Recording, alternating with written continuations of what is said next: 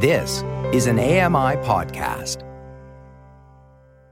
This is an AMI podcast. This is Double Tap Canada from AMI Audio, the place where blind people talk tech.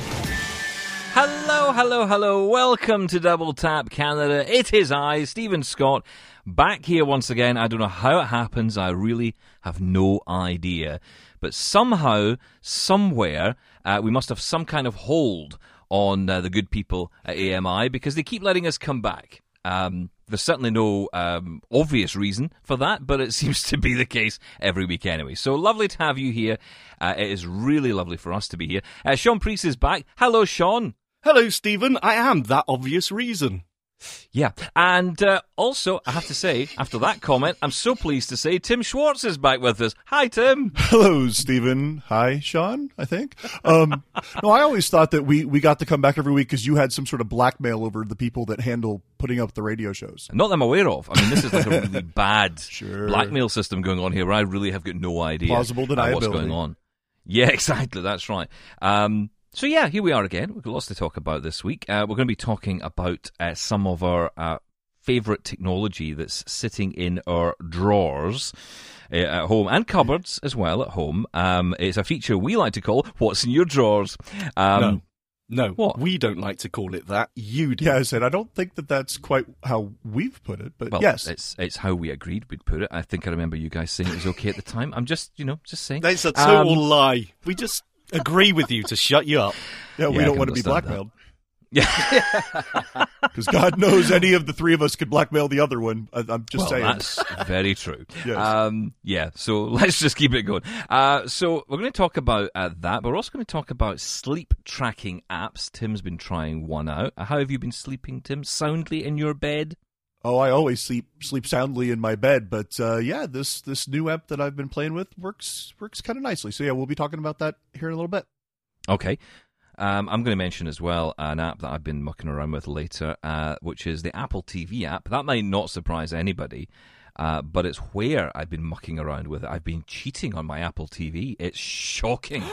I know. So we'll get to that. And uh, also, a lot of you are wondering, of course, about Windows 7 and the upgrade process to Windows 10. Sean, this week you've decided to delve a bit more into this and uh, give people reasons to make the switch. He decided. Yes, exactly. It was Yeah, my decision. that's right, Um, yes, well, not so much the reasons because we did talk about that last week about you know Windows 7 finishing and Windows 10 is just great. It's the latest Windows operating system and it works really well. So I'll be going through the first stage. There is multiple parts to this one, Stephen. You're going to love it. The first stage in how to get Windows 10 and create installation media. It's going to be exciting. Maybe. Now, you see multiple parts to this. Is that because you originally put it together and it was like three hours long? Well, you see, you want it all packaged all nicely and sexy, but it's installing Windows. It, it takes time. You've got to go through each stage. You can't rush this. You, you do know that you can cut the bits out where she says like 2%, 3%, 4%. We don't have to listen to that. No, that. never. I'm a purist. It all stays in. Okay. Did you cut out the parts where you had to order lamb chops and uh, eat and wait and half an hour later Yeah. going? And then it all crashes and you got to do it all again. Okay, Yes. don't put people off. Stay tuned. It's it's an exciting listen. Well, we're going to get to the emails as well. I've been getting your emails in and some interesting comments uh, to come from our listeners. Uh, that on the way. If you want to email us, you can. Feedback at ami.ca. Uh, we'll also give you the phone number a bit later as well. If you want to drop us a voice message, you can do that. And uh, don't forget our website as well, doubletap.online, a great resource to keep up to date with all of our nonsense and some serious stuff as well. I mean, for example, if you missed our chat last week on FlickType uh, when Mark was here, then you can check that out on the website right now. Go and listen to the whole conversation, and of course, check all our previous podcasts as well. Uh, so, I, I want to start off by saying that um, I, I was coming to the show this week with some really bad news. I, I thought, honestly, this is tragedy, and it's got me down all week. Ooh, okay. I uh, That's cheered me up. yeah, you know me, I was starting a high. Um, I lost my Bose frames this week. I lost them. Oh, And the first thing when you told me that is, do you care? Did you even notice? Ah, Because, well, you know, yes. Bose frames, do you care if you lose them? Well, you know, I mean, obviously, I'm so wildly rich that I, of course, I don't care. I just buy another pair. No, uh, but no, I just, I, I was genuinely upset about it because I had really been liking using these. Um, the, the thing about it for me is I've kind of paired them with obviously the iPhone, but also my uh, Focus 14 Braille display. What a combination! Um, and especially when you work in an environment as I do, where you often have to wear headphones on top of headphones.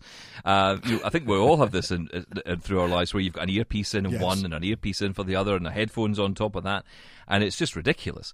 Um, but having those just really helped because I could have one ear off with headphones on that was comfortable to sit with all day. But then on top of that, I was able to hear what my phone was doing, and I could check my braille display, use it to type my messages. Oh, I was, I was- I was having a love fest with all this stuff. Um, and then I lost them. And uh, I, I'd- I'd said to both of you, I thought I was losing my mind because I was starting to find things that I owned in places they should never have been. And I was starting to think, right, hang on, I've lost it here. But actually, uh, today, thankfully, just before we started recording, I found them. And they were quite literally down the back of the couch.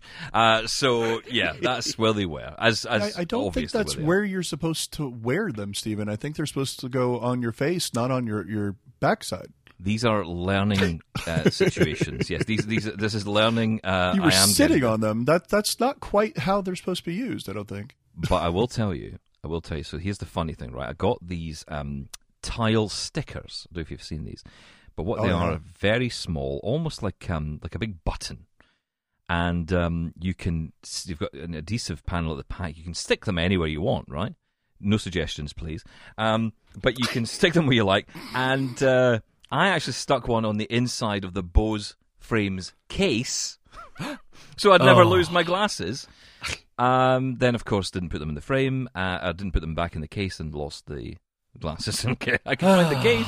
Oh, it's dear. terrible, I think you are losing it. I think I feel Yeah, like you I are am. losing it. Yep. Not enough sleep, that's for sure. So my point was, later. Being serious for a minute, you Oh, know, okay. because I have been well, I've got to start uh, sometime, I suppose. being, Yeah. I've been less than kind about the uh, Bose frames. I'll, I'll admit it. You haven't even Um, tried j- them. I haven't tried them. I just, yeah, I just think they're a bit of a Gen 1 product. But you two seem to really like them. So I was genuinely interested when you said you lost them, as if you, you know, did you really miss them? I know the money things definitely made you cry, but did you miss the using them? And you seem to. Well, like I say, you know, having them with paired up with the phone, uh, I love having them on the move. I will be honest, I find I don't know how you find them, Tim, but with the the volume level at its max, I feel that people beside me can hear more than I can hear, uh, especially on trains, especially in busy places, in the house or at work. I think they're brilliant. The the volume level is just fine. I don't know how you're finding them. I can't disagree with that at all. The the design of them is so that you are supposed to hear a majority of that sound and that people around you shouldn't hear any kind of leaked sound. And so I, I understand that's why they haven't made the volume louder because people around you would start to hear even more than they already do. Yeah. But then again, at the same time, in certain situations, I do want it to be louder. So uh, I'm hoping if they ever do a, another version, maybe there'll be an outdoor mode versus you know an indoor mode or, or something where you can allow it to go you know even louder and and not care whether people can hear it or not. That's if I had one complaint at all, it's that I wanted to be a little bit louder. Other than that, though, I do love them. I, I use them quite often. I love the AR capability, uh, uh, you know, of them and, and what that promise could be, you know, going into the future. So yeah, I, I really, really like it. And I, I had lost the charging cable for a couple weeks last summer, and What that like. Yeah, it was like, yeah, it's like I had the frames, but I couldn't find that dang little dongle to plug them in. I finally found it. And I'm like, oh, thank you, my precious. What the, what happened to you? What have Hang you on, been? hang on, hang on. Is the charging cable proprietary? Yes, It's, yes, a specific type. Of Oh, terrible! Boo! but it's it's No, magnetized. I'm back on hating them. and attaches Boo. to the frames as like a magnet and, and Terrible. uh, That is plugs good, into USB. I do like no, it. it's not. That's Yeah. terrible. No, I love the I love the magnetic part, but yeah, it isn't a standard charger. So you, you know, I definitely will be on Amazon buying a couple more of those because they will get lost for Yeah, sure. oh yes. I got my wife a pair as well. She's loving them, and what she's done is she's paired them up with her computer at work. She's using them with Jaws, uh, and she finds that brilliant because she doesn't like wearing headphones all the time in the office. Um, It's brilliant. What are you laughing at? What is so funny? t- I just got a vision of you two sat in the house, both with your your sunglasses on, like the Blues Brothers. I, I, I wish Pretty I could deny that, but that's exactly the truth. Um, Uh-huh. But listen, uh, you know, I am loving them, and I would highly recommend them. I, but I think that's the key point at the moment, and I do fear that I've bought them at a point where a Gen two will appear. Uh, although I'm kind of hoping there may be updates, software updates for them that might um, maybe boost the sound in some way. But of course, you know, the speaker. If you actually think about it, if you feel the speaker, it is quite far from the ear. So you know, and, and also if you turn it up too loud, you get a lot of vibration uh, from the the, the glass uh, from the uh, arms of the the glasses. So that's not ideal either. Uh, so if you turned it up even louder, that would probably be quite irritating. But at the same time, I do love them. Uh, I, I do love using them. Soundscape, Microsoft Soundscape with them is brilliant. Um, Oh yeah. and yeah, I, I haven't really delved into a, a lot of the other AR capabilities yet. I do want to do that. That's one thing I, I want to do. Maybe at some point I'll I'm going to revisit your review, Tim. When you got yours, you uh, tried the beach scene. I want to try that out. Yeah, they've added a whole bunch to that. There's some music scenes, so like you're sitting in a in a club or or at a musical performance. The beach scene. They've actually got scenes from movies now. They they partnered, I guess, with Disney to to add scenes from The Lion King and Star Wars, so you can actually feel like you're in the scene. And as you turn your head and walk around, you can you can hear you know as if you're in the scene. So yeah, they've added a lot of that stuff. But then other uh, apps that they've partnered with for games and museums and you know travel and navigation. There's there's a lot of different apps that are utilizing it. They are great. I do love them. Um, so yeah, we're gonna we're gonna and actually, if you want to visit that uh, article, you can get it on our doubletap.online web- website. You can check it out there and uh, listen to Tim's review of the Bose AirFrames. Well worth a listen. Now, I've got to say, uh, coming soon, coming soon, we'll have our review of the Echo Buds. Got a pair of these uh, recently. How many ears have you got? I Well, mean, you've got every set of headphones. I know pretty much. Well, I got these actually on the way back from Las Vegas. Uh, this was actually the only thing I bought myself on the way back, um, and it was at the airport. I was at CES, uh, the biggest technology show on earth, and I didn't buy anything uh, because you can't really buy anything there. But uh, I did get these on the way back, and they're actually. Um, they are terrible. I'll be honest. The first experience was they are terrible. so um, wrong, well, wrong. I think I am wrong in this one because the Oh, they good. are. I think that was the- easy. Yeah, that solved that easily. Um, I think it's that you've got to get the, the fitments right on them, the, the ear tips, and the, there are also little bands that go round the, the ear pod, if you like, as well. So you've got to get all that right. So I've, I've got some time. Uh, I'm going to spend some time at the weekend figuring that out because I've got to say the one thing that was brilliant about them, the sound quality wasn't great, but of course you had to get them into the ear properly. If you sort of pushed them into your ear, it sounded great. So I just want to sort that out. But Lady A on them, incredible, absolutely incredible. I mean, so Well, I would hope so. responsive, but even more responsive than my one at home, my, Oh, my wow. Echoes at home. So yeah, I really, really like those. Uh, you're right. I mean, it should be like that, right? But yeah, it's it's unusual when it actually works. So I will uh, be demoing them at some point soon and telling you more about them. But for now, I want to bring back something we talked about. I can't remember how far back on the show, but I can barely remember what I had for dinner last night. Uh, but you know, we did talk about this in the show before, and it was the technology that is uh, accruing in our homes. This kind of sparked into my mind, my mind because of a an article that I read out of the UK this week. Um, it was a study that was done, which says that uh, Brits are hoarding around five hundred dollars worth of kit in their home in drawers and in cupboards, just stuff lying around that's not being used anymore. And I thought it would be a good opportunity for us to bring back that wonderful segment that we call What's in Your Drawers? Uh, an opportunity to take a look inside those drawers and find all that stuff that's in there that we don't use anymore and to talk about it. Okay, don't I'm- make I'm, it dirty. Don't Send do your it's emails to show. feedback at um, Yeah. I'm just so glad you haven't done a jingle for this yet. It's, it's perfect. Don't give I'm, me I'm ideas. fearful. Yes. yeah. Just be glad I didn't have time this week. That's all I can say. Mm-hmm. Um, right. So, who wants to go first in this one? Because I mean, I could, I could probably write a list. But um, Tim, okay, Tim, go. Me. Okay. I will go first. What is oh I'm not I can't say it. What what is uh stored away that I am no longer currently using? I, I will say Sorry, the long Tim. Version. what, what you meant to say there was what's in your drawers. Uh, so, Tim, what's in your drawers? Uh, you want to know. So, um, anyway, something actually that we have talked about a bit. Uh, it's been a couple years now, and uh, it's actually something that you had recommended to me, Stephen. It's a wonderful, wonderful piece of technology. I love it. It's a great tool. It's very inventive, and I probably haven't used it in like a year. And that is the SanDisk Connect. Now, if people Oh, yeah. may- so people may not remember, you know, a long time ago we talked about this. You had one, I think that your wife bought for you, or you bought it for her, and then you ended up using it or something. I got it And, for uh, her to go on holiday with. That's right. That's right. Yeah.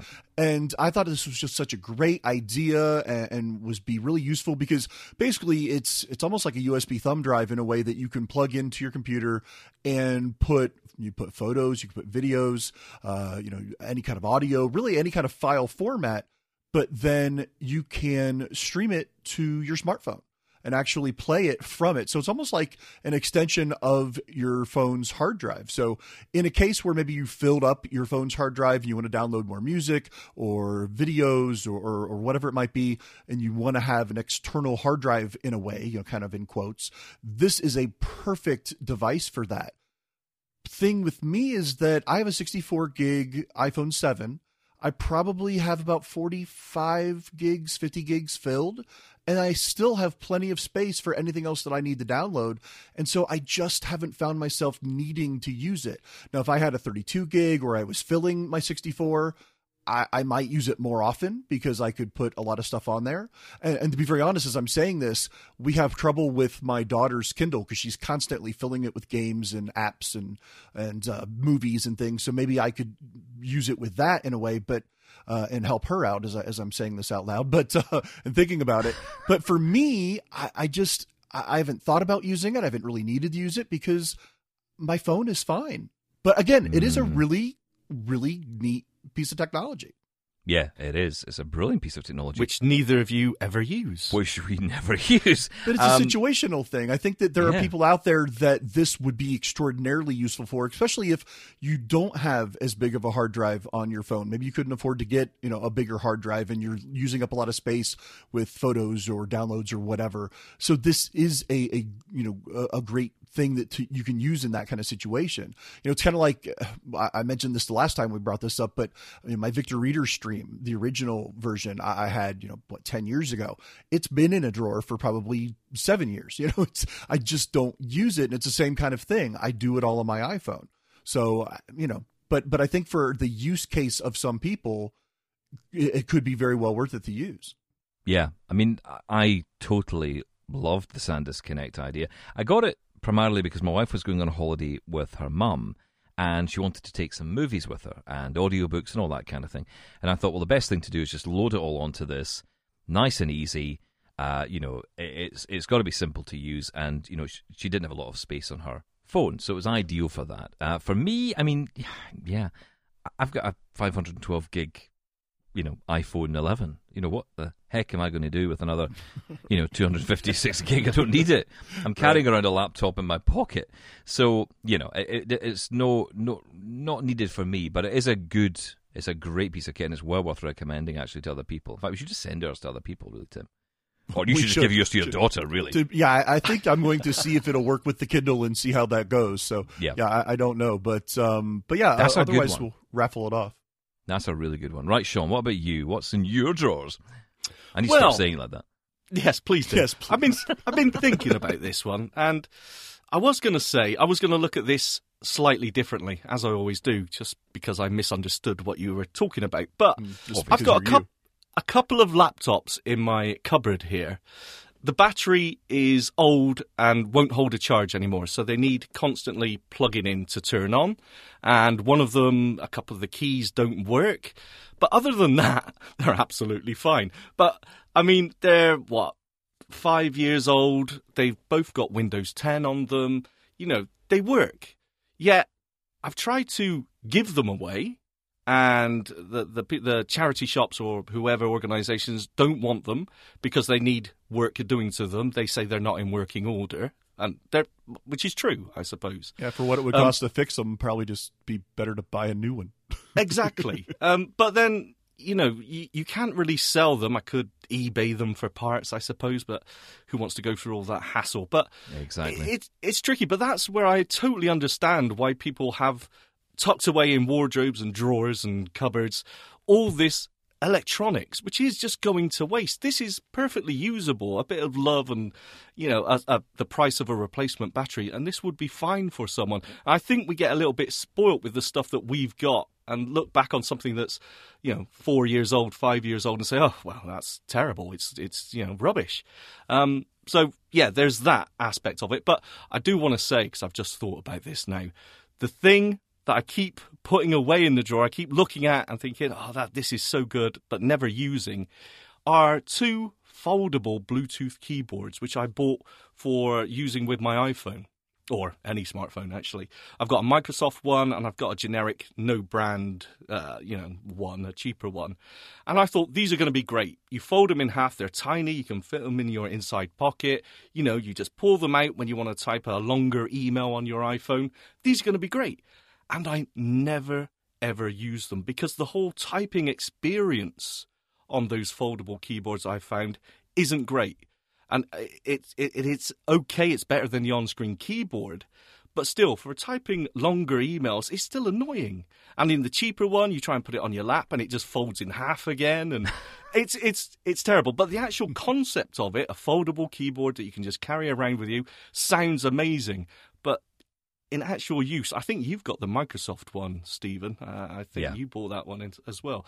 I just never use it, um, and maybe that's down. You know, FlickType has has a lot of press recently, and that is really good, and I'm, I'm using that a lot. So maybe that's part of the reason as well. But um, yeah, Bluetooth keyboards, the foldable Bluetooth keyboards, I just don't use them. I am a bit of a hoarder of keyboards. I don't know what it is, well, and- everything else. Yeah, but I'm I mean, sure we can fill the rest of the show with stuff that you're not using anymore. I have a cupboard over there full of stuff, and it is just ridiculous. I know, but I mean, it is it is keyboards for me. I, I don't know. I have this obsession with finding the perfect keyboard. And I- Yes. I've almost found it. And if I say this, I'm going to say this out loud and then probably get it wrong. But I think it's the Dell KM 376. I think that's what it is. Um, and that's the wireless keyboard and mouse set. It is probably the best keyboard ever made. Uh, I love it. Ooh, that's big words, sir. yeah, really. But it, it- but it's kind of like a standard Dell computer keyboard, right? It's not you know couldn't couldn't carry this around with you unless you, you had a really big bag. Um, you know, it's a full size keyboard. It's got a wireless mouse. Obviously, the, mou- the mouse gets chucked in the, the drawer for the sighted people to use whenever the computer goes wrong. Yeah. Um, but it's you know it, it, it's just a keyboard, and it, it is a wonderful keyboard. But you're right. I mean, and the foldable keyboards are good, but actually the problem with a lot of them is that the join isn't perfect in a lot of them, and actually the Microsoft one it makes such a gap between the letters. It's one of those extended keyboards, you know those kind you get, the ergonomic extended yes, that's keyboards, right. Yes, which I just Never- cannot. I, No, nor me. stand those. Um, so I, I yeah, I, I do hoard a lot of those kind of keyboards. Um, but I, I I've got to say, I. I just talking about the perfect keyboard. I recently upgraded. I thought, you know what? I'm going to splash out and treat myself to a half decent keyboard, and I went for the Logitech uh, K780, which is uh, depending on the price, around you know seventy dollars or whatever, whatever price you can get it at. And it's nice. It is a nice keyboard. is that full size? Uh, no, well, it does. It does have a uh, a separate numpad. So yes, but Oh, but it doesn't have the, the row of six or the, the, the clump of no, six. that's in the right. middle. Yeah, that's yeah. right. Yeah.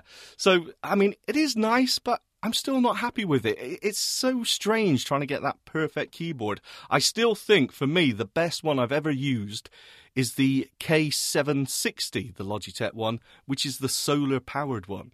That thing was just so good. It, it was small. It's a laptop sized keyboard, so you don't have the separate numpad. But it was great. I love that thing. Um, I'm slightly regretting upgrading, to be honest. I want to go back again. He, he went from solar to nuclear. Um, exactly. That's Yeah, that was just his mood. Um, the one, the one I actually really like the sound of. I haven't tried it yet, but uh, I've seen a few tweets about it from some blind friends. Uh, it's called the Quirky Writer. Have you heard of this?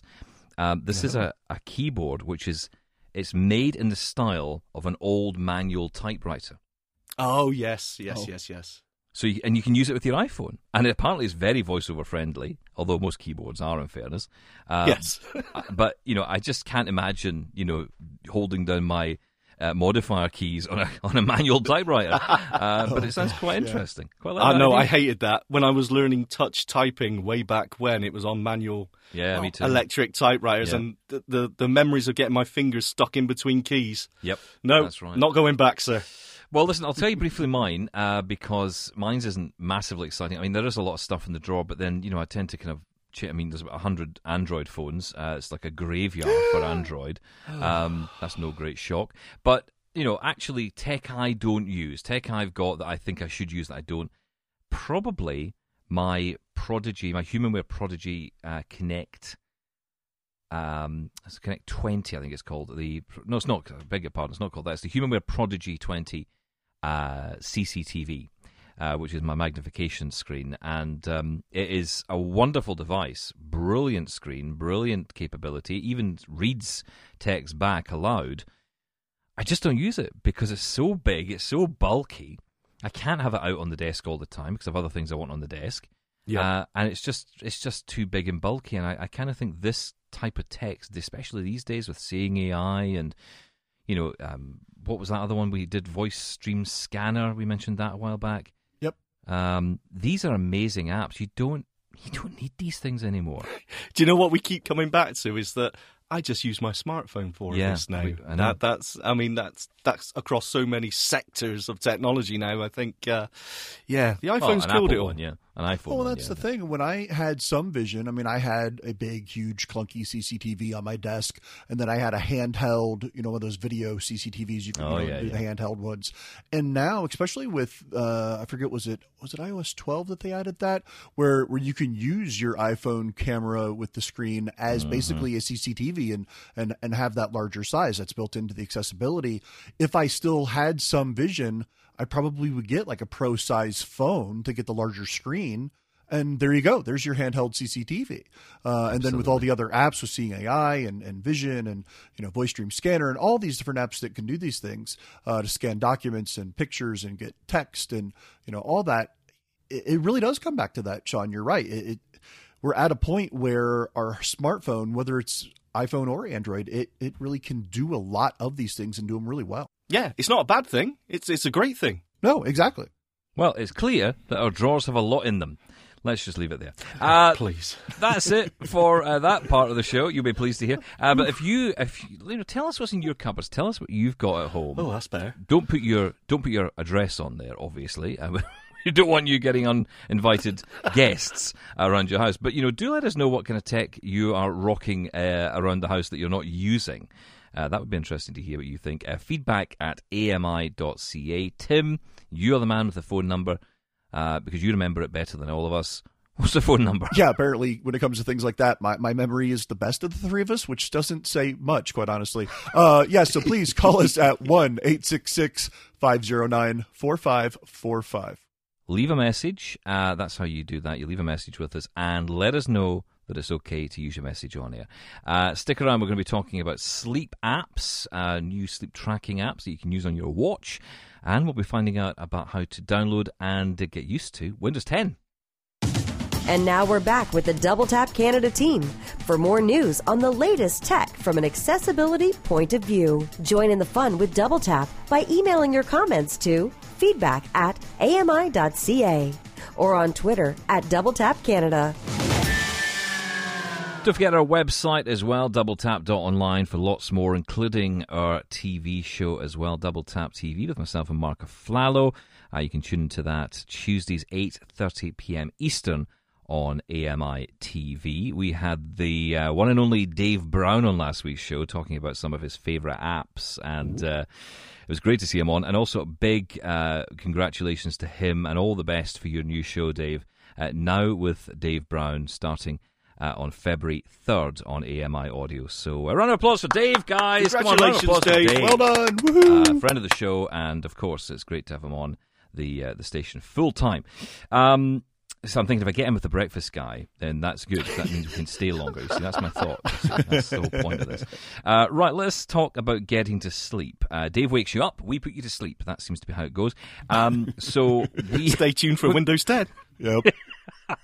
Yeah, a whole feature on Windows 10. I have to say, Tim, you got a fantastic sleep during that. I Oh, hope your sleep tracking app was. I, I was- got a. Oh, what a segue. That I was got several minutes of sleep. Yes. So tell us about this. You've got NapBot. What is that? Yeah, Napbot is A disease by the sound it's yeah, it sounds like a disease, and it sounds kind of uh, uh, icky. disease, yes, yeah. no. If, if people have ever heard of like Sleep Plus Plus from the people that brought us Pedometer Plus Plus, Sean had mentioned you, um, you mentioned that uh, Sleep Plus Plus app to me. You know, we were talking about this off the air a little bit. I had used that a while back, and it was okay. There might be some updates since that have made it better. I don't know because honestly, I I used it for maybe a month or so, probably a year ago, and I don't know. It just didn't seem like it was giving me the information that I really wanted. It, I, I don't know really how accurate it was, and I was reading an article in just general, you know, prepping, reading, you know, trying to find technology news for us to talk about, and I came across an article that reviewed NapBot. And I thought, you know what? It's free. It does have some in-app purchases. Uh, it's like 99 cents a month. Goes back to that kind of thing, you know, subscription model Oh, no, not this Oh, again. dear. but but it's only for like advanced kind of you know graphical you know uh, feedback and things. I don't think it's really anything Oh, that it's, it's nothing that you really have to to have. But 99 cents a month, eh, you know, it's not not a lot. But either way, what I have found is the free version of NapBot is just fine because it tracks when you go to sleep and uh, gives you information about if you were lightly sleeping or in a deeper sleep, if you were awake. It tracks your heart rate, of course, because this all does work with your Apple Watch. So you can download it on your phone, but it actually can work independently. You don't have to have it on your phone. It can be on your watch only uh, by itself. And, and so, like I said, tracks the, the your awake or asleep, you know, levels while you're sleeping, your heart rate. Now with uh, the newest watchOS, uh, watchOS six, they've got that decibel tracking, so it can can find out within the watch how loud you know the ambient noise is around you. Well, Snoring. NapBot has actually done that. Where, uh, because apparently there are certain decibels that can hurt your sleep. So if there's sounds, if you have the TV on, or there's noise outside, or, or whatever, that can actually cause problems while you're sleeping and, and disrupt you. So it tracks all that, and when you wake up, it gives you all that information, and it's a very nice list. It's accessible with VoiceOver on both the Apple Watch and the phone. And the few nights that I've used it so far, I, I've been happy with it. It's tracked pretty well within a few minutes of when I actually did fall asleep, and within a few minutes of when I woke up. And yeah, it, I, I've been impressed with it so far. Oh, I I like the sound of this, and I will download and try it. Are you thinking, or are you suggesting that the the watch app is actually more accessible than the, the phone app, or are they on a par? I think that they're on par as far as accessibility, but in order to use it, you're obviously going to need to use it on the Apple Watch because it needs to be on your person, tracking your heart rate, tracking your movements, things like that. So you can use the iPhone app if you're just wanting to review your information. Say you just want to go in there and look at your sleep from last night or the previous night or whatever and, and track it going forward, uh, you know, things like that. You can use it to just read what your, your information is, your data is, but it's not necessary to have it on the phone in order to do the tracking. It's all done on the Apple Watch, tracking all your movement and heart rate and sound and all that kind of thing. So yeah, and for me, because I have sleep problems, I have sleep apnea. I actually have to use a CPAP machine that I got tested for last year, and so with that, you know, sleep apnea and those sleep problems, tracking my sleep has become much more important to me over the last year or so. And and something like this, I. I I'm really happy that there are apps like this. I wish Apple would do it just built in. The battery of the Apple Watch is getting to a point where I think it can handle this. I just take it off maybe for 15, 20 minutes, put it back on the charger, you know, when I'm doing things, you know, around the house or whatever, you know, getting dressed, whatever, just put it on the charger again when I wake up. It gets it enough battery to get me through the rest of the day, sleep with it, put it back on the next morning and rinse repeat. And I don't have it die and I use it all day for all kinds of things and it's not died on me yet. So I think we're at a good point where Apple, hopefully maybe the next, uh, you know, Apple watch version, maybe they'll just incorporate this, you know, themselves. But for right now, you do have third party options. See, I don't understand that. I, I really don't, because there there was rumors a while back before I think the Series Five release that they were going to add a native sleep tracking app, and it's strange that they never did that. Yeah, it was Um, expected but- this last fall. Everybody thought that there was going to be some sort of sleep tracking, uh, even to just watchOS six, just up the you know updating the OS. People thought that it was going to be there. But there is something strange though, because I have tried that Sleep Plus Plus, and uh, it wasn't that long ago. But a really, really simple app, very accessible. Oh yeah, But I don't understand how it works because I installed it, and before I even went to sleep that night, it had pulled up two days' worth of sleep. That was over Christmas.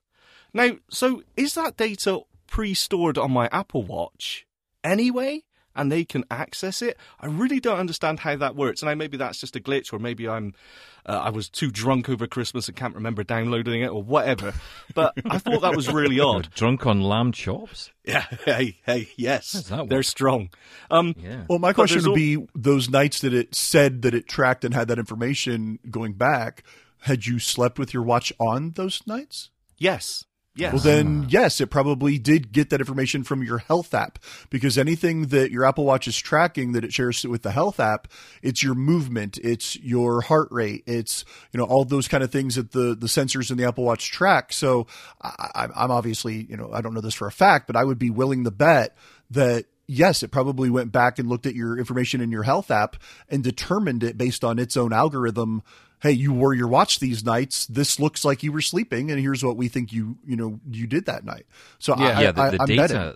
the data's gathered, but the health app won't know what to do with it, whereas that app would. Right, So- exactly. Scary though, isn't Yeah, it? the app That's is taking a scary. look at your health data yeah. and saying, oh, th- it, according to our algorithm, you must have been sleeping. Here's what we think happened that night, and it is using the data from the health app, which again tells you Apple's gathering enough information to get you this kind of data.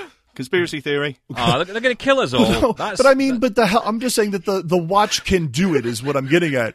Is the watch Can I just has say that, that, that Apple aren't trying to kill all of us? correct? Yes, Yes, they are They're trying to legal save reasons. us. They're trying to help us and live a better life. Yes, that's what it is. well, I gotta say, Tim, you've ruined Um, this segment for me because I was all ready to say, what a load of hippie old nonsense. You know, does this stuff really help you? Who cares how long you slept for and how much time you were restless? Who cares? But in your case and other people's case who are uh, using something like a CPAP machine, then yeah, actually, I can see where this does make sense. So thanks.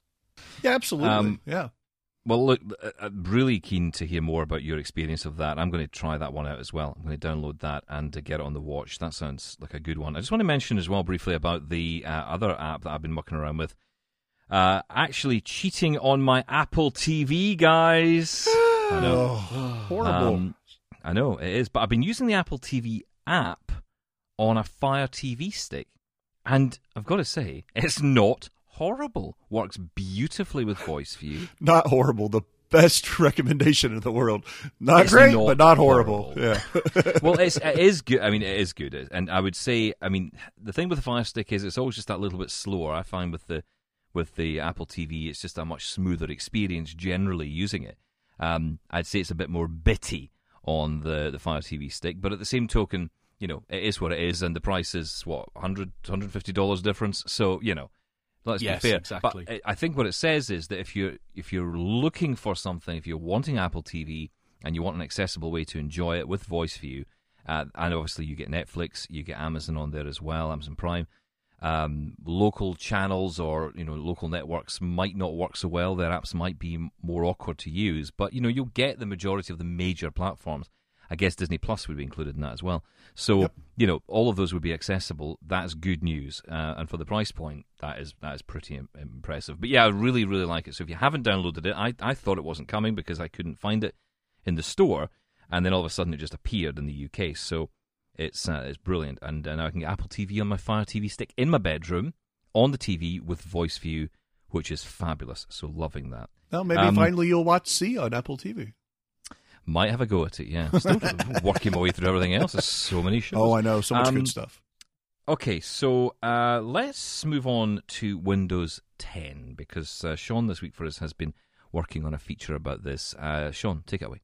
I knew I was in trouble when I got this message. Hi, Sean. Uh, listen, we need a feature on Windows 10 if you can. Uh, just two things. Don't make it too long and don't make it too boring. Thanks, Stephen. How can it not be boring? We're talking about installing an operating system. It's hardly sexy, is it? It's boring by its very nature. Still, I'll try my best. So, what I'm going to do today is show you how to get Windows 10 and create some installation media so you can install it on any PC. You'll need a computer, obviously, with an internet connection, and a USB pen drive with at least 8 gig capacity.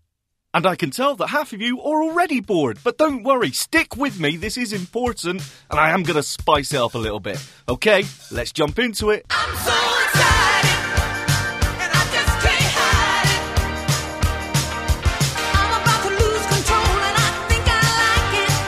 Okie dokie, so the first thing we need to do is download the Media Creation Tool. This little bit of software from Microsoft will download the very latest version of Windows 10 and from that create a bootable USB pen drive or DVD or ISO image, whatever that is, from which you can install Windows 10 onto another PC. Easy! Okay, so open up your favorite web browser and search for Media Creation Tool Download. Media Creation Tool download Google search Google Chrome. Now, when you're downloading any software, one thing to be cautious of is actually where you're downloading it from. You don't want to download software from any old website. So, in this case, as I go through the Google search results, I'm also going to check the URL, make sure it's from Microsoft.com. So, let's go through the search results and see what the first one is. Main landmark clickable Windows 10 Media Creation Tool Microsoft heading level 3 link. There we go, that sounds right, but as I said before, never trust what it says. So, uh, just above the heading is the URL, so we know exactly where we're getting it from. So, I'm just going to press the arrow up key. Link graphic https slash slash go.microsoft.com slash go.microsoft.com full link. Ugh, web addresses are so complicated, aren't they? But the important thing is that it's from Microsoft.com, not M1Crosoft.com or thisisreallyavirus.com. This sounds right. So I'm going to hit enter on this. Downloading 18.4 megabytes. Media cre- download complete. Wow, that was quick, and it was a direct download. We didn't have to go to the website itself, which is even better. So there you go. Now we've got the media creation tool downloaded. Let's start it up. Okay, so let's open the downloads folder to find the file. To do this, I'm going to press the Windows key and the letter E together to bring up File Explorer. Then just navigate around until you find Downloads and press Enter. Once you're there, just press the letter M to jump directly to the Media Creation Tool file. Hit Enter to run it, Secure desktop. And the first thing you'll get is the account control pop up box. That's hard to say. Pop up box asking you if you really want to run this program. Press Alt Y for yes, or if you're using Windows 7, Alt R for run. And then you'll get this. Getting a few things ready. What's it getting ready? I have no idea, but just let it do its thing, and then eventually you will get the standard license agreement terms and conditions that everybody obviously reads. So just hit Alt A to accept those and carry on. Getting a few things ready. Again! Anyway, eventually, it doesn't take that long, you will get the first interesting or important screen. Dialog What do you want to do? Upgrade this PC now radio button checked. Create installation media, USB flash drive, DVD, or ISO file for another PC radio button checked. Ooh, now it's getting interesting. Well, kind of. You've got two choices here upgrade this PC or create the installation media. If you just want to install Windows 10 on the PC you're currently using right now, you can just choose upgrade this PC. And it will go off, download the latest version of Windows 10, and instead of burning it to a pen drive or a DVD, it will install it straight away. Which is great, but I would always recommend that you just create installation media. The reason I say this is because if you do experience any problems while you are trying to install Windows 10 and it fails, it's far easier if you've got a copy on a pen drive or a DVD that you can just throw back into the computer and run the setup again than running the media creation tool every time, which will always download a new copy of Windows 10, which, depending on your connection speed, can take a while and it's annoying. Anywho, whichever one you want to use, use the up and down arrow keys to choose. Now, I'm going to create installation media. So I'm going to arrow down and hit enter. Dialog select language, architecture, and edition. Please select from one of the available options to continue. Use the recommended options for this PC checkbox checked. Ugh, this screen is just annoying to navigate around using a screen reader, I'll be honest. Not inaccessible or anything, just annoying. It's so wordy. So, this is where you choose what language and what version of Windows 10 you want to install 32 bit, 64 bit, or both. As you may have heard, the use recommended settings was selected by default, which is fine, but I would say go through and double check what it has recommended because on a few occasions it's chosen a totally random language for me, which is no good if I had just proceeded with the installation. So just hit space to unselect use recommended settings, then just tab through and double check each option. If you're unsure, then just go with the recommended settings. Just make sure the language is right. When you're done, hit next, and on the following screen, you'll be asked what sort of installation media you want to create. Now, because most of us haven't had a DVD drive on our computers since 2010, the only options I've got here are USB flash drive. It needs to be at least 8 gigabytes radio button checked. or ISO file. You'll need to burn the ISO file to a DVD later radio button checked. I'm assuming that if you do have a DVD writer on your computer, then you will have that option available as well, burn directly to a DVD. And if you don't know what an ISO file is, don't worry about it. Honestly, you don't need to know. Most of us are going to use a USB pen drive, which is what I've got here. I've just got a generic no name 16 gig pen drive, which I've plugged into the USB port. Now, you don't have to use a 16 gig, as you heard, you can use an 8 gigabyte pen drive. The reason I use the 16 gig version is that I like to add my screen reading software and various voices onto the pen drive as well. That way, anytime I install Windows 10, I don't have to muck around trying to download my screen reader again. I can just install it from the pen drive. Easy! Anyway, use the arrow keys to choose which one you want. Again, I'm going to use pen drive, then hit next. Dialog select the USB flash drive. The files on your USB drive will be deleted. To keep these files, back them up now to another save location. Refresh drive list button. Okay, we're nearly done. So this is where we tell it which pen drive we want it to use. And yes, do bear in mind that anything that's already on that pen drive will be wiped during this process. So make sure that's okay. And with that, I always remove any external USB hard drives or whatever else I've got connected and only have the pen drive I want to use plugged into my computer. That way, I can't make a mistake and wipe a drive I didn't mean to. Hit tab and then use the arrow keys to select the pen drive you want to use, Tree view. D. No label. 1 of 1 level 1. then hit enter. Dialog downloading Windows 10. Feel free to keep using your PC. Progress 0%. Progress 1%. Progress 2%. And Progress, that's it. 3%. We're off. It's Progress, downloading 4%. Windows 10 and then it will 5%. copy the files over to your USB pen drive. Depending on your internet connection speed and the speed of your computer, this can take a while. So put the kettle on, have a cup of tea, and we'll come back in 20 minutes. 98%. Progress 99%. Progress 100%. Dialog Your USB flash drive is ready. Your USB flash drive is ready. D button. And that's it. We're done. And we now have a pen drive which we can use to install the latest version of Windows 10 on any computer.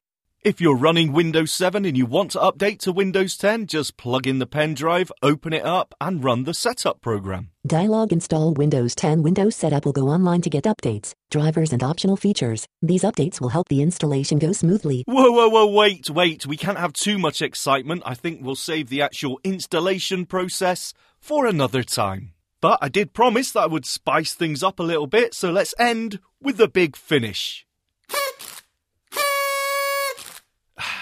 Genius. Okay, thanks, Sean. I think. Uh, okay, uh, well there you go. Now you know a bit more about Windows 10. Maybe you'll make the switch now. Yeah, Come maybe. on, Uh, you know, guys. I'm looking here at Napbot, and it says I slept for about seven minutes or so. and when I woke up, thankfully, I woke up at the right time because you suggested to have a 16 gig uh, thumb drive there, pin drive, so that you could add your screen reader and voices. So I'm glad I woke up when I did because that was a really good suggestion. That was a good Thank you, suggestion. Tim. yeah, I'll give you that one. Thank you. Uh, right, look, uh, let's move on because we've got emails. And uh, to help us with the emails, uh, Marc's joined us very briefly. Hi, Marc. Hey guys, Okay, let's get into some of the emails, Marc, if you don't mind. Uh, what have we got first? Aaron Linson writes Hey, Double Tap Canada team. I'd like to point out the argument of JAWS being expensive is no longer valid. People can get annual license of JAWS for one, three, or five year pricing.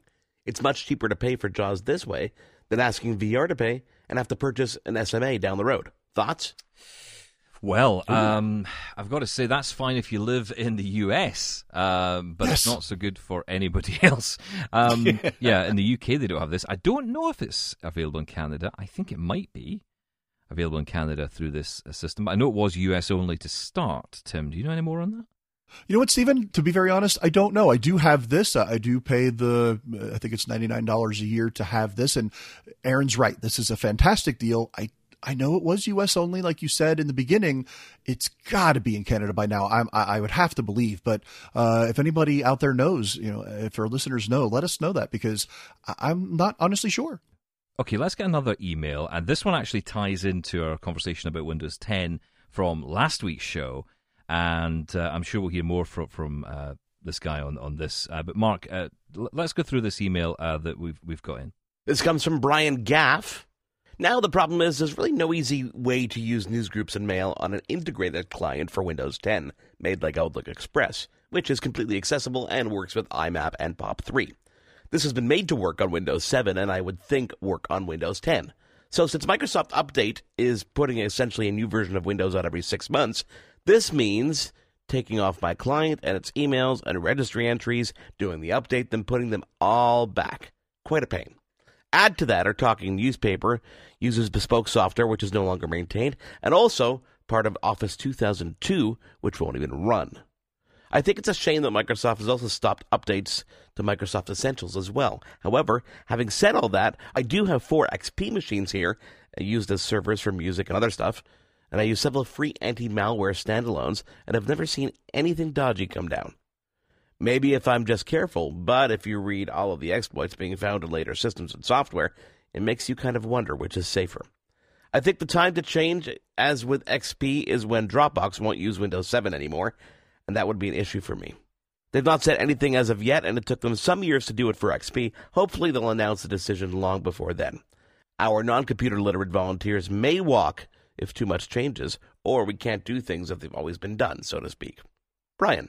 Okay, interesting thoughts there. Obviously, all around Windows 7 and whether or not it should be remaining. Brian obviously keen to keep Windows 7.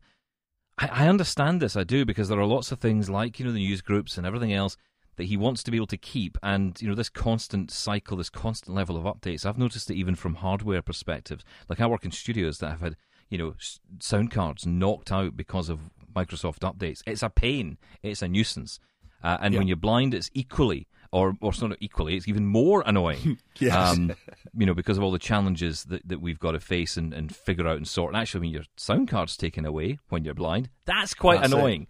Yes. because that means basically you don't have a computer anymore. Right. um, will will people walk away from Windows though? That's an interesting one. I don't know about that. I, I think people probably will uh, will have to make the, the switch. Um, but what I what I think we can say from our own experience is, you know, the switch is worth it in the end. It is so important to have, make sure your computer is safe and secure. Uh, and whilst Brian, you not you might not be getting any malware down the line right now, we're very early days. We're only weeks, even weeks after the decision to to stop support. Well, Brian was making the point that he's got four XP machines there, even older than Windows 7. Yeah. Um, and they're not being affected by any viruses or malware that he knows. They may be part of a botnet that's uh, doing DOS services for all you Yep. know there, Yeah. Brian. But let's assume they're not. Um, if you know, for a computer that's used every day for things like emails and browsing the web, then there's real issues there if you're not getting security updates. Um, yes, you can run a standalone antivirus or malware malware program to help you. with was that? A, a malware program, Thank you. Easy which is fine. Stop it! I'm not very well. So Hurry up, we're nearly out of time. Look, what I'm saying is, I totally understand you're an organization that's got a workflow that works for you and people are used to. That's great. But you're using old software which is no longer maintained. You're using operating systems which are no longer supported or get any updates. If any of that falls over and stops working at any time, that's it. Workflow down to zero. So you're definitely at the point where you need to start at least planning where you're going to go next. What software are you going to use to replace that old software? How are you going to get people used to the new operating system? You know, you need to start thinking about where you're going next. There you go. Yeah, this uh, is starting to sound very much like a conversation I had with my wife the other day. She's keen to upgrade as well. Uh, hopefully, it's not me. Uh, Tim and Sean, thanks so much for being with us. We'll catch you again next week, guys. Thank you very much. Thank you. Don't forget to tune in to Double Tap TV every Tuesday at 8:30 p.m. Eastern on AMI TV. For more technology talk with Marc Aflalo and Stephen Scott. This was an AMI podcast. For more accessible media, visit ami.ca. Join me every couple weeks for the Outdoors with Lawrence Gunther podcast, where we learn about outdoor tech and tips. Plus, we look at news affecting the environment. AMI's Outdoors with Lawrence Gunther is available from your favorite podcast provider.